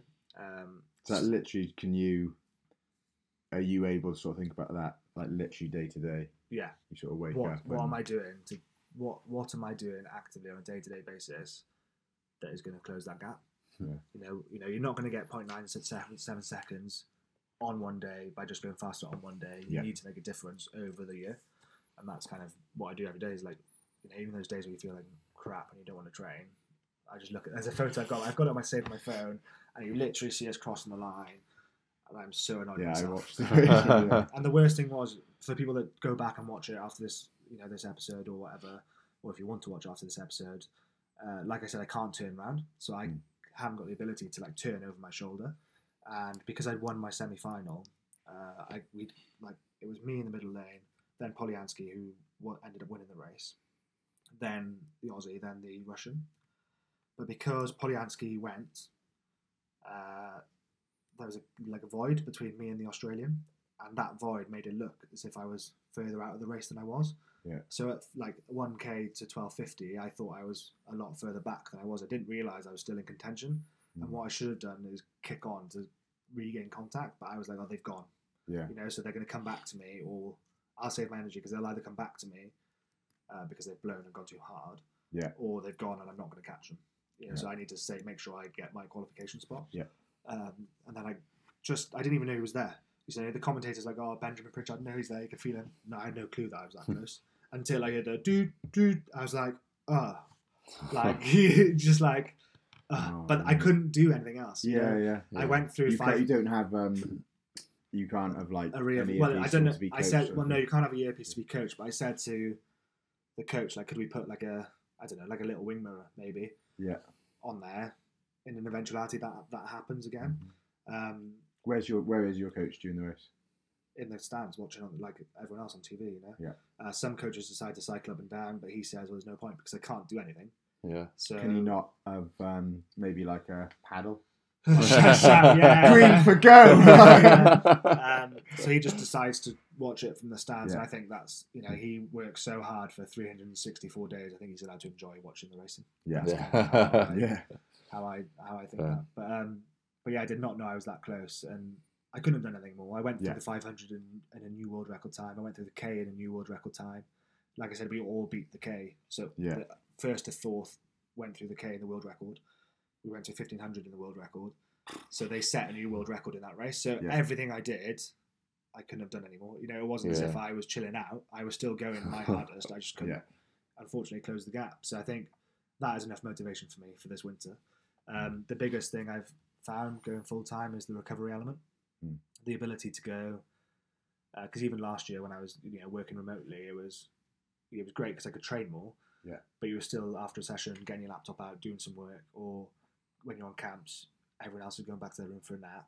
You're going to your room and getting stressed about work emails or work you haven't done, or trying to make a good impression to your new bosses and all that kind of stuff. Uh, and then this year, now I've gone properly full time. I haven't got that stress, so I can yeah. literally finish rowing and go have a nap, or sit down and relax, or chill out and do what you want to do, and just focus on your training. And I think that is the biggest element. And you know, I'm not training any harder than I was last year. You know, I'm still training the same amount, yeah. the same volume, the same intensity, but what I am doing is recovering harder. And I know that sounds really cliche, but I didn't realise how important it was until this year. Yeah. You know, and that's... Have you literally, like, just seen performances sort of... Yeah, skyrocket, like, you know, skyrocket, and not just a one-off performance either, like performances on a day-to-day basis yeah. uh, getting more consistent because I'm able to recover between sessions a lot better.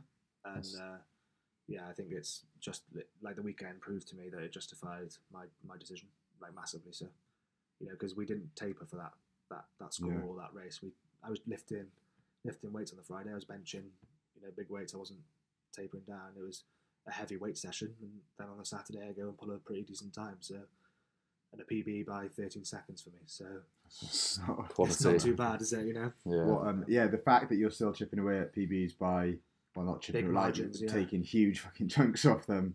Yeah, just just sort of shows like how much more you probably still have, like yeah, in the tank. Yeah, yeah. Like, you know, when those progressions start getting smaller and smaller, and probably more frustrating for you, but when you actually start closing down on your potential, is yeah, that's quite scary to think how fast you'll be. In uh, yeah, and you know, and like I said, when I went to rowing, it was Tokyo wasn't on the horizon. Yeah, you know, I wasn't thinking about Tokyo. It was all about a gold medal at Paris. So, you know, if I'm making these jumps now, then it makes that gold medal at Paris a lot more likely. Yeah, yeah. You know, Tokyo is hopefully a stepping stone in the road to that, and hopefully I'll, you know, medal or win.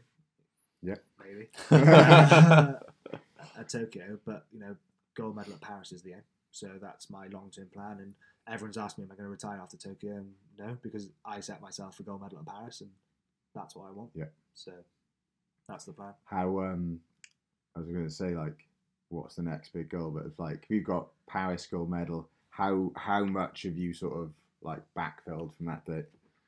Uh, I hadn't started to backfill because yeah. I was so far off the gas until last April. And then, like I said, Worlds came really quickly. Qualification came really quickly. And now it's like, oh, you might be going to the Paralympic Games. Like, potentially you are going to the Paralympic Games, you know, subject to selection, individual selection. Because unlike any other sport, rowing, you don't qualify you, you qualify the boat. So my boat is qualified. So they could find somebody that's quicker than me and he could go. Yeah. Um, but yeah, the boat is qualified. So I need to gain my individual selection. Oh, when uh, um, when does that get? Find out in April. So I guess, you know, if we backfill from, from the Olympic Games, we've got five sets of trials this winter. So we've done one at the weekend, which I came second overall in, which is on percentage times. Mm-hmm. So I was pretty pretty happy with that. Um, I got beat by G, and she is, if you ever want to see a, a phenomenal athlete, she is. She can hurt herself. Oh my yeah. God, she can she can hurt herself. She on can a go to that. She, on a, on a, she can hurt herself. It's quite scary to watch, but. Um, Yeah, so G G beat me, but yeah, we got one Brick British British Indoor Championships on the seventh of December as another format of our trials, and then we go into water assessments then, um, and I guess April is the last date for me, where I need to. That is the date where I need to be performing, you know. Yeah. And I think I'm worrying at the moment of overdoing it now, putting big yeah. scores now, and then not having it in the tank by March, April time. I'm sure I will, but you know, it's always a worry. You've got to be like, oh, am I doing too much now? Or, yeah, because yeah. it's such a big year, you know. Uh, uh, We've just had to send off a, an email because uh, like there's this thing called a big list, which is like, you know, the G B rowing team has like a list of one hundred athletes that they think might go to the games, right? And it might be three people from each category, but mm-hmm. you know, that will whittle itself down as the year goes on. And we just had to respond with, how many family tickets do you want to be able to watch the watch the rowing race? I'm like, I don't know, like you know, I don't even know if I'm going, but we've had, you know, it's scary now how close it is. It's only two hundred ninety-four days or something like so that. So you qualified uh, your boat for uh, two hundred ninety-three. For yeah. Um, does so P R one men's scale? Yeah. Has got one boat qualified from G B. Yeah. So, so you only one only one person per country can go. Uh, twelve boats in total, I think. So what that would mean is, and it would be very similar. It's over three days the regatta, so. Unlike Worlds, which was over five days, and we had like a race, day off, race, day off, race. If you won your heat, race, race, race. It could be race, race, race. Or if I win my heat, it could be race, day off, final. Um, if I don't win my heat, it's going to be race, repechage, which is like a last mm-hmm. chance saloon, final. Um, but it's only one person through each heat. And yeah. it currently looks like, looking at world standings, it looks like I'll face the Ukrainian. So, um, yeah, it's you know, quick. Well, he's the current world, he's current world champion, and yeah. you know he's pretty quick. So uh, current world and Paralympic champion. So all those seedings change at all before Tokyo? They could do, yeah, okay. they could do. So you know, hopefully I got to do enough this year to try and bump me up one seed in place. Or if Russia don't get, you know, if Russia get banned from the Olympics or Paralympics because of the whole doping thing that's going on at the moment, then it means I'll be bumped up a seed in place, which means I won't face him. So yeah, but it could mean I'm racing three days in a row rather than racing two mm-hmm. days. But I guess if my family are flying out, you know, sixteen hours, then I guess they'd want me to see me race more. But I don't I'm not sure I want that yet. Um, I yeah, don't so, want to so, see you race more. No, so yeah, it's over three days the regatta, and it's all getting very real. You know, we just we've yeah. just had the first lot of cuts from the squad after Saturday, and that happened yesterday, and that was very emotional for the whole squad. You know, yeah, yeah. yeah. Um, well, I guess it's like your mates that you train with. Mates, as well, yeah, so, you know, yeah. and you build relationships and. All of a sudden they're not going to be there, you know. It's kind of sad, but you understand as an athlete that that's how the process works, you know. Are any of the people that got cut, um, like, will they'll still carry on training, will they? Well, yeah, you'd hope so, yeah. you know. Like, I, I really do hope so, you know, and I'm sure that it just adds a little bit of vengeance to them if they want to come back next yeah, cycle, yeah. you know. Whether they'll be able to get back into the squad before Tokyo, I'm not too sure. But how, um, how competitive's the G B squad in your class? My class, uh, I'm currently the only person there. Yeah. There is one guy in development um, who is he's a phenomenal athlete. He was a downhill yeah. mountain biker, had a had a crash like me, in a wheelchair now. Um, he's just a little bit off the gas at the moment because yeah. he's new new to wheelchair life, just like I was when I was new to wheelchair how, life. Um, how recent was his accident? Uh, similar time to mine, a couple of months after right. mine. But um, but he's sort of found rowing later. Found, found rowing later, but and Andy. Andy, who was my main competitor in the squad uh, and in the same category, he chose to retire after the Worlds this year. Yeah. Um, he just said that he is doing everything he can to uh, getting the speeds he was getting, and he just can't see a way in which he can bridge the gap to me, let alone bridge the gap to the next, the next jump yeah, up. Yeah. You know, because I'm fourth in the world. You know, I'm not in a medal contention spot, so there's still a gap that I have to bridge. Yeah. Um. So he just kind of said, it's not going to be doable. I'd rather the coaches, and you know, it's a very honourable thing, but he said, I'd rather coaches focus on one athlete and help him close the gap than mm. try and take away time from that coach yeah, yeah. juggling two boats, you know? Yeah.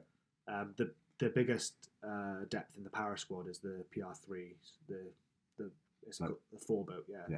There's five of them, the Cox and four other rowers. Uh, that's got the biggest depth in field, and that's going to be a really interesting selection battle this year, I think. There's six people going for four spots, basically. Yeah. Or seven people going for four spots, sorry. Seven, actually. Yeah. yeah, and then if you, you know, if you extrapolate that onto the Olympic side, there's probably fifty men going for thirty spots. You know, it's quite a lot. You know, it whittles it down pretty quickly, and you're going to see those cuts come more regular. And yeah, it's uh, nervous times. Uh, after rowing, are there any sort of like sports or things you'd really like to? I love skiing. Yeah. I think I'd go, you know, I think we get, we're very lucky that if I get to the, go to the Paralympic Games, I get three months off. And yeah. because the Paralympic Games are the end of August, beginning of September, it takes me into the winter season. So I might go out to Colorado for a little bit. Um, nice. Me and Megs are actually getting married uh, the year after the Paralympics, so twenty twenty-one. So I might not be able to go to Colorado because I might be saving my pennies for a wedding. Yeah. uh, but I hope uh, she lets me go and enjoy the slopes a little bit. But, um, yeah, sporting endeavours. Any, um, I want to swim the channel. Any winter parallel? Oh, sorry. Swim the channel. That's yeah, far. I think, I think that's kind of uh, we kind of we having the chat around the table in Caversham in the dinner hall about what would you do? What would be your one sporting endeavour that you want to do post rowing? And I said I really want to swim the channel. I love swimming. I swim yeah. twice a week, every week. Um, and I used to obviously surf and swim, and mm. from the Gower you have to, you know. Right? Has that been done before? I don't know. I haven't looked into that much, but that's something I've put on like a, you know, in a diary which you've put, yeah. um, you know, your bucket list. I want to swim the channel before I stop sport completely. Yeah. And raise a lot of money for a charity. That's my plan, you know. Yeah, yeah. yeah. Uh, Spire is my spinal charity, and that's the charity I raise the money for. Um, my dad actually swam the distance of the channel twice in a pool over different days. Mm. Uh, but through the month, I can't remember what month it was, but he raised money for the charity by doing the distance over a month. But he did okay. both ways. So he did there and back. Yeah. Um, and I said, would he ever you, do... You need to do that then, really, don't you? yeah. I said, would he ever do it with me in the sea? And he said, absolutely not. yeah, I think that's kind of my, you know, your big sporting goal. People said, do you want to row the Atlantic? I had no interest in it, but swimming the channel is something I do have interest in it. Yeah. That'd be very cool. Yeah. Uh, I was going to say, do you reckon there's any, like, Winter Paralympic sports you reckon you could do? Downhill skiing. I don't reckon I could do it, but downhill skiing would be...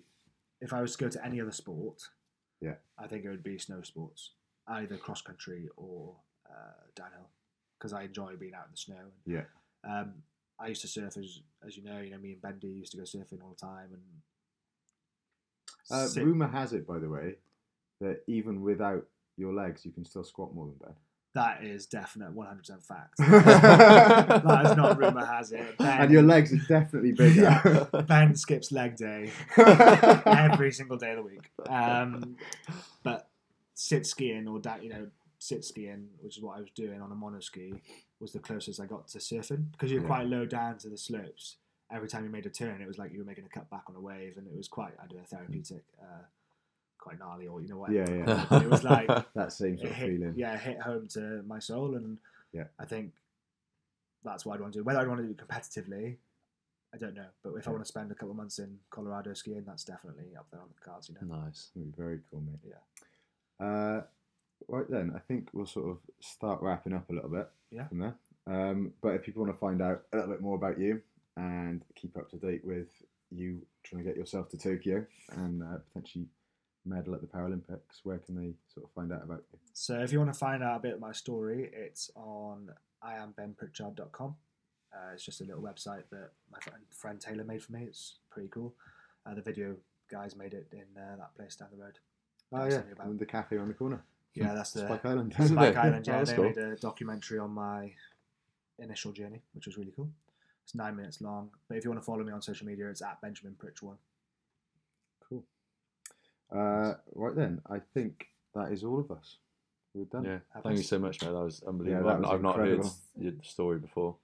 Um, so yeah, that was incredible. Thank you so I much. I sort of that. like we, we weren't that good mates before um, we met at Ben's wedding. Yeah. So I've sort of like heard snippets of it from you, but we've never actually like sat down and talked sat down it. and gone through yeah. it. From, like, I always get like really clammy talking about it because yeah. you, you know I'm bored of it because yeah. it's you know everyone says to me you know th- three years is not that long a time, but it is when you live it every day. Yeah. So you know. I just noticed. Is that the? That's my date on my tattoo. Yeah, so I've got a yeah. tattoo, everyone, and it's this is me winning a race in Cirencester, uh, and then this is the date of my crash, uh, and then a road. It's got Wales, obviously, because no support. And it's got me rowing at the top. And I actually wanted an able-bodied sculler out of catch because I think when an able-bodied sculler is out of catch or full extension, it's like quite an idyllic photo. Yeah. Uh, yeah. But the tattoo artist refused to do an able-bodied. Really? Uh, row on me. He said, I'll do you in your seat, but I'm not doing an able-bodied row. Yeah. And then I go to London because I worked and spent a lot of time in London. And this wave is um, by an artist called Ray Collins, who was a, a surfer that got injured in a mining accident. And now he can't surf, so he goes into waves and takes photos of waves. So oh, I've wow. got that on my back. And then uh, this is Native American totem pole for me and my two brothers. And the deer represents, or stag represents, the ability to change life with grace. The wolf is the wise old wolf, and the bear is strength. So strength for my youngest brother, Dan, because he is literally like, I don't know, I've never seen somebody as strong as him. Like huh. He's always been really super strong. Like a monster. He doesn't even look it, but yeah. he's so strong. I can't say what the word is on, on podcast, but there's a word for that kind of strength.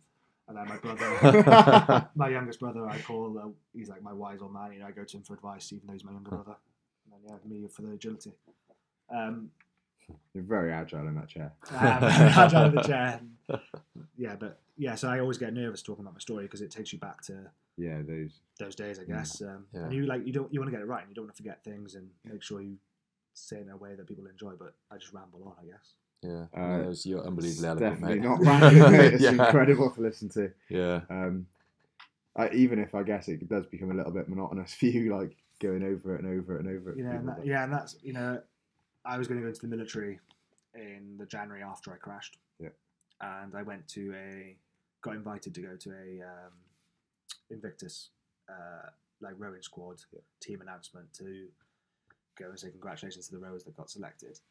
And I was like, but these guys are my heroes. Like, why am I going? Like, these yeah. guys are the real heroes. And they were like, yeah, but you're an athlete. So you're you're their hero for a different reason. Yeah. And I was like, oh yeah, I've never thought of it that way. You know, I'm going to a school next week to present some awards and, whilst I say the same story, I guess these people find, you know, hope or strength from that, and yeah. it's really yeah. important, you know, to try and inspire the next generation, you know, to use that tagline. But hopefully, yeah. you know, there's young people in a hospital somewhere having just had a, you know, terrible news, and they can listen to this and know that they can go and row or go and do any sport they want, yeah. or even go and paint. You know, yeah. my, one of my mates, he was a rugby player, he's you know broken his neck, he can't use his hands properly, so he paints with a paints with a toothbrush. Uh, paintbrush in his mouth, and he Even paints more master, masterpieces.